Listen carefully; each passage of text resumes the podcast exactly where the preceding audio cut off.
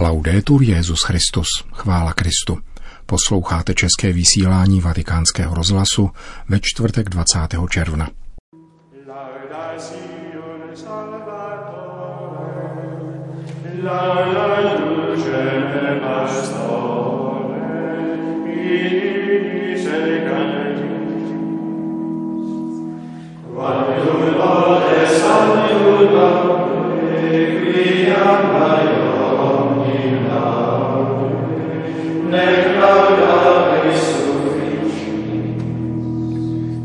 O zítřejší návštěvě římského biskupa na Papežské teologické fakultě Jižní Itálie v Neapoli uslyšíte v rozhovoru s jejím děkanem. Ještě předtím však zprávy. Hezký poslech přeje Milan Glázer.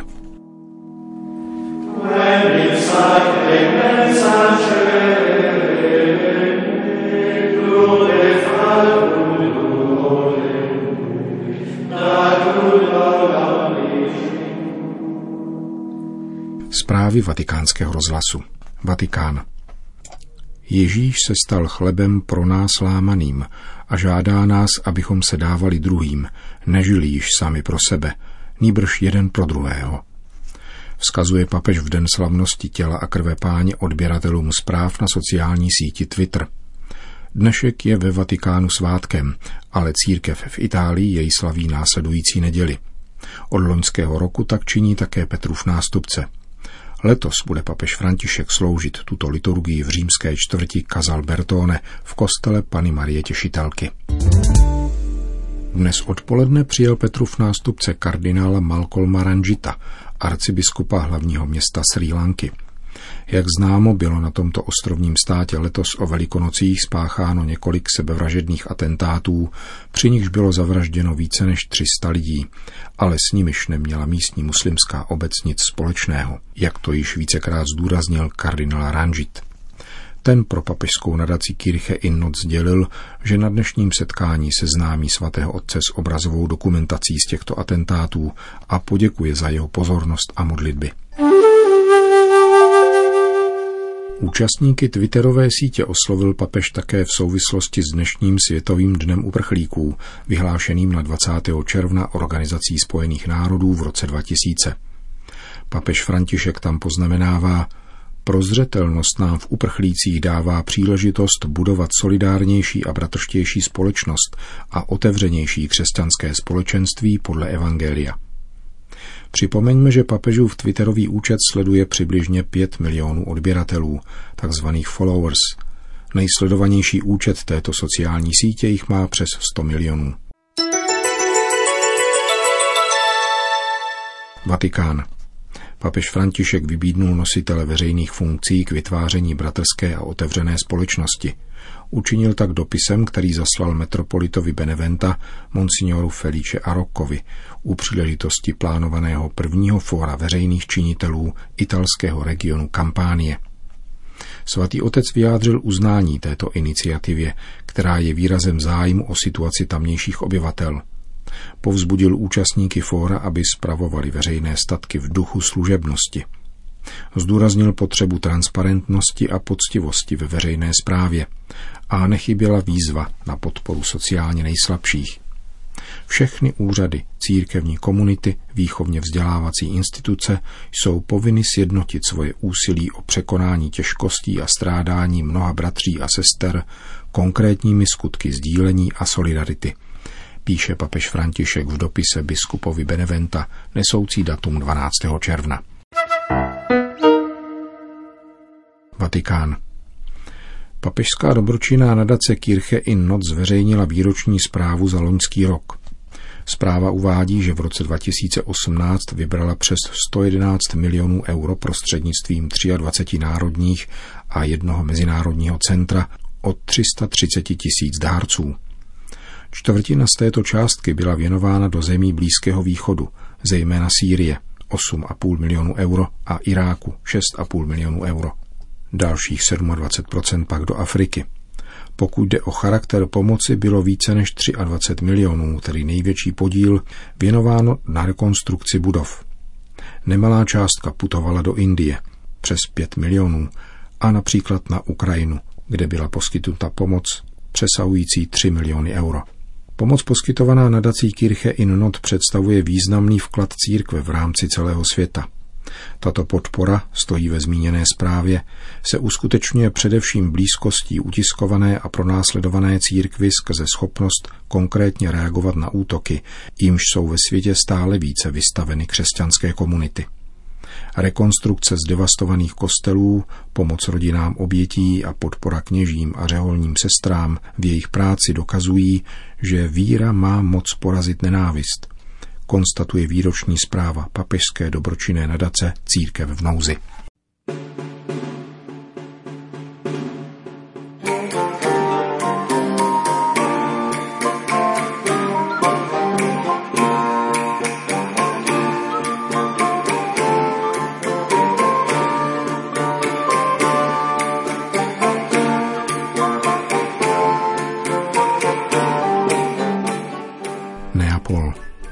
Na počátku stála neapolská kolej s vyšší školou gramatiky a humanity poblíž starého kostela jména Ježíš. Sídlila v jednom z křídel Neapolské univerzity Friedricha II. Švábského. Psal se rok 1552 a o desítku let později rozšířila výuku o semináře filozofie a teologie. Až o celé další století později však bylo založeno neapolské kolegium Maximum Tovaristva Ježíšova, které si prošlo všemi bouřlivými událostmi oné doby, od zrušení řádu roku 1767 od zrušení řádu roku 1767 přes vypovězení jezuitů z italského jihu o sto let později až po vyvlastnění majetku, jehož se v roce 1860 zmocnil Giuseppe Garibaldi. Poslední a definitivní změna scénáře se odehrála na úsvitě 20. století, kdy byla dávná jezuitská kolej obnovena v prostorách někdejšího dominikánského kláštera pod latinským názvem Collegium Sanctae Aloisii ad Pausii Lipum. A konečně skrze další vývojové etapy se zde ustavila Papežská teologická fakulta Jižní Itálie, kam se Petrův nástupce vypraví tento pátek. Tvoří ji dvě sekce svatého Aloise, svěřená jezuitům, která má v pátek svůj patronátní svátek, a svatého Tomáše, která je ve správě neapolské arcidiecéze. Papež František přijede do Neapole již po druhé.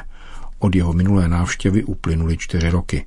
Vše povstalo z loňského rozhovoru s děkanem zmíněné teologické fakulty, kterým je otec Pino di Lucio – On sám, ani šedesátka dalších profesorů a zhruba čtyřistovky studentů, jak lajků, tak řeholníků, ovšem nedoufali, že papež pozvání přijme. Svěřuje se vatikánskému rozhlasu invitato il Santo Padre lo scorso novembre. Gli dissi anche che noi, insomma, da alcuni anni ci stiamo impegnando a elaborare una teologia adatta. Pozval jsem svatého otce loni v listopadu. Řekl jsem mu také, že se už několik let snažíme o vypracování tzv. kontextuální teologie, vhodné pro současný středomořský kontext, který je interkulturní a je poznamenán migrací.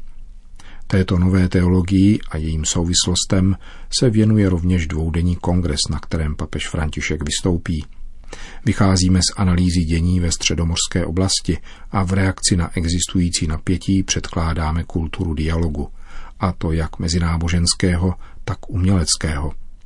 Svatý otec naléhá na dialog v nedávném prohlášení s Abu Dhabi. Dialog je pro něj cestou ke spolupráci a vzájemnému poznání – také v předmluvě k apoštolské konstituci Veritatis Gaudium o církevních univerzitách a fakultách svatý otec mezi měřítky nutnými k obnově teologie a studia v rámci církve jmenuje právě dialog. Pro nás je dialog podmínkou k interdisciplinární práci a internetovým kontaktům – protože je nutné říci, že kromě místních profesorů a studentů na kongresu promluví formou videokonference naši přátelé z jiných univerzit, jak italských, tak zahraničních. Nechybějí muslimští a židovští profesoři, s kterými již léta vedeme dialog, abychom přispěli k dobré formaci studentů a připravili je k tvořivému a inteligentnímu budování bratrské a tolerantní společnosti. Con creatività e intelligenza a costruire una società fraterna Kongres na Papežské teologické fakultě Jižní Itálie začal dnes za přítomnosti zhruba tisícovky účastníků. Dalším zájemcům zpřístupní zítřejší papežovu promluvu velkoplošné obrazovky v různých posluchárnách a na nádvoří univerzity. Od papeže Františka se očekává, že v souladu se svým dosavadním magistériem naplní teologii aktuálním obsahem. Senz'altro, no? Per esempio, eh, la scelta del Santo Padre di far precedere la sua partecipazione al convegno. Nepochybně.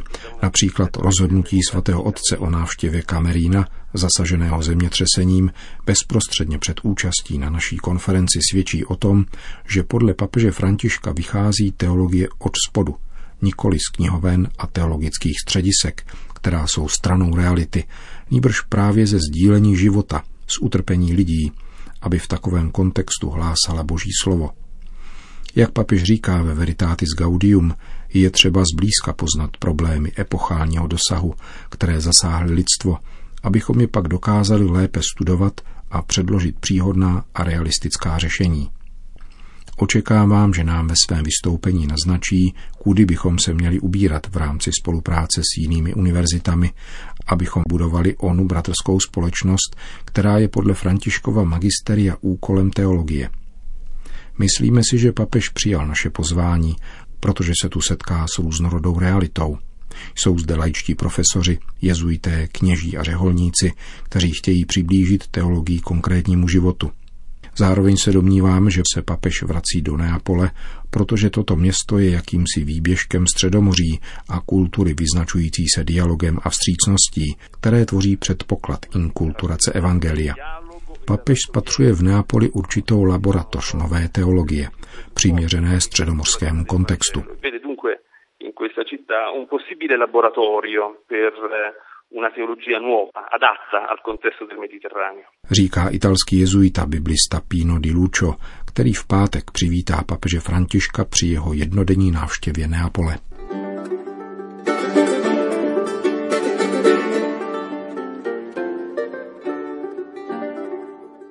Francie.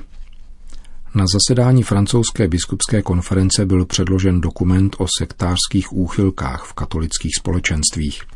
Dokument je výsledkem práce zvláštní komise francouzského episkopátu, založené před třemi roky s cílem prošetřit oznámení o škodlivých sektářských praktikách v různých katolických uskupeních.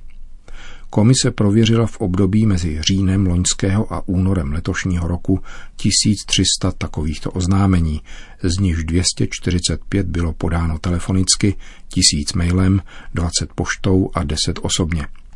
Ze šetření plyne, že sektářské úchylky se vyskytují ve starších, ale i novějších komunitách, v tradicionalistických i charismatických uskupeních a v nejrůznějších hnutích. Biskup z Carcassonne a Narbon, monsignor Alain Planet, pověřený vedením zmíněné komise říká, že se o tomto fenoménu mluví v církvi teprve krátce – Francouzská katolická televize KTO proto vyrobila asi hodinový film ve snaze informovat širší veřejnost o možných rizicích duchovního hledání. Sektářské praktiky, které jsme prověřili, nás šokovaly, říká monsignor Georges Pontier, za jehož předsednictví ve francouzské biskupské konferenci byla ustanovena zmíněná komise. Působí totiž jejich obětem dlouhodobou psychickou újmu. Proti takovémuto jednání, jehož se dopustili někteří členové církve, jsme zakročili, i když v některých případech podléhají také trestnímu postihu podle státních zákonů. Komentuje předseda francouzské biskupské konference zprávu zvláštní komise o sektářských praktikách v katolických uskupeních. Končíme české vysílání vatikánského rozhlasu. Chvála Kristu. Laudetur Jezus Christus. Amen.